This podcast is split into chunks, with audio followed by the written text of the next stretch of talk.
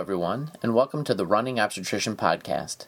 My name is Christopher Morosky, and I am the Running Obstetrician. In this episode, we will continue discussing our obstetrics topic. Obstetrics. More specifically, obstetrical forceps. This episode will be dedicated to discussing the shanks of the obstetrical forceps.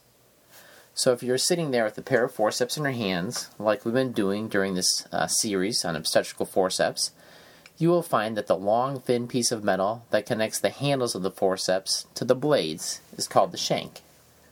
Now, it is imperative to the function of forceps that each branch has a shank, in that, without the shank, the handle would be attached directly to the blade.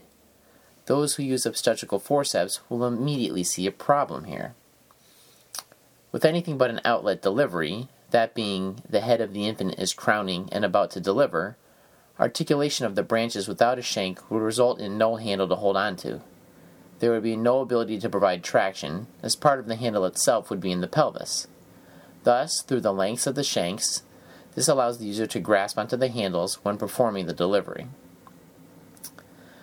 Paying attention to the laws of physics, the longer the length of the shank, the more force in terms of traction, torque, and rotation that can be applied during the use of forceps.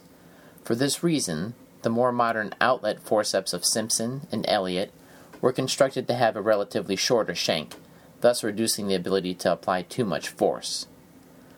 Lastly, with most of the crossed forceps, the shank holds the lock of the forcep and is the area of articulation. Now, let's look at some shanks of some of our more common obstetrical forceps found in our labor and delivery units. First, we'll review the Simpson forcep.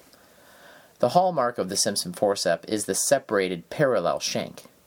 Shortly after the English lock on the Simpson forcep, the shanks separate approximately 2.2 centimeters.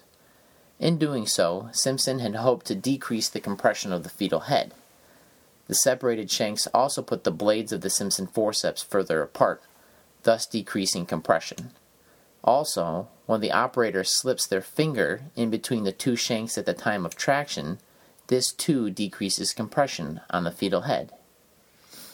Next, moving on to the Elliott type forceps, including uh, the more modern Tucker McLane forceps, as well as uh, Kielland and Luikart forceps, these all have an overlapping shank.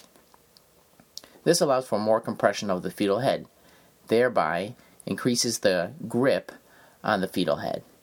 The Kielland and Luikart forceps have a sliding lock, which works um, only in the setting of even overlapping shanks. You really can't have a sliding lasso without, without overlapping shanks.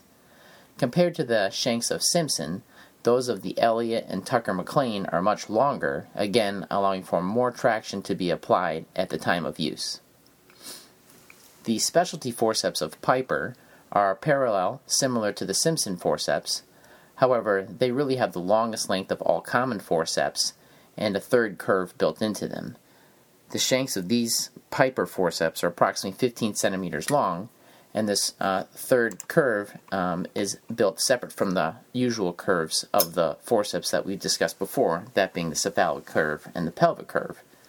This allows for the Piper forceps to be placed under the body of the breech delivered infant to aid in the delivery of the aftercoming head. The Hawk Dennen forceps have a shank constructed with a perineal curve just at the insertion um, into the blades. This makes this forcep particularly suitable for delivery of the occiput posterior facing infant. The importance of insertion of the shank into the blade is highlighted in the Kielland forceps. If you were to hold a branch of Kielland forceps next to a branch of an Elliott forcep, the two blades would appear to be the same. Yet it is the angle at which the shank joins the blade that allows for the pelvic curve of the Kielland to be reversed and this allows for easy rotation of the fetal head without need for a complete Scanzoni technique.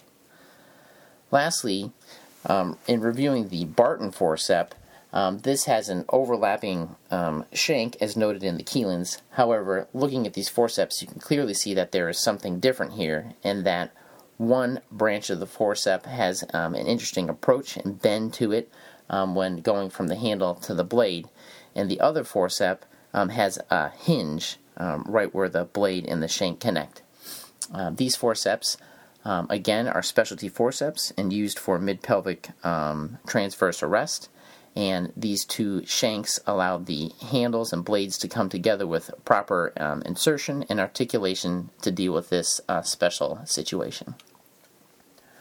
All right. Well, that certainly seems like a good review of the important part of the uh, of this uh, part of the obstetrical forceps.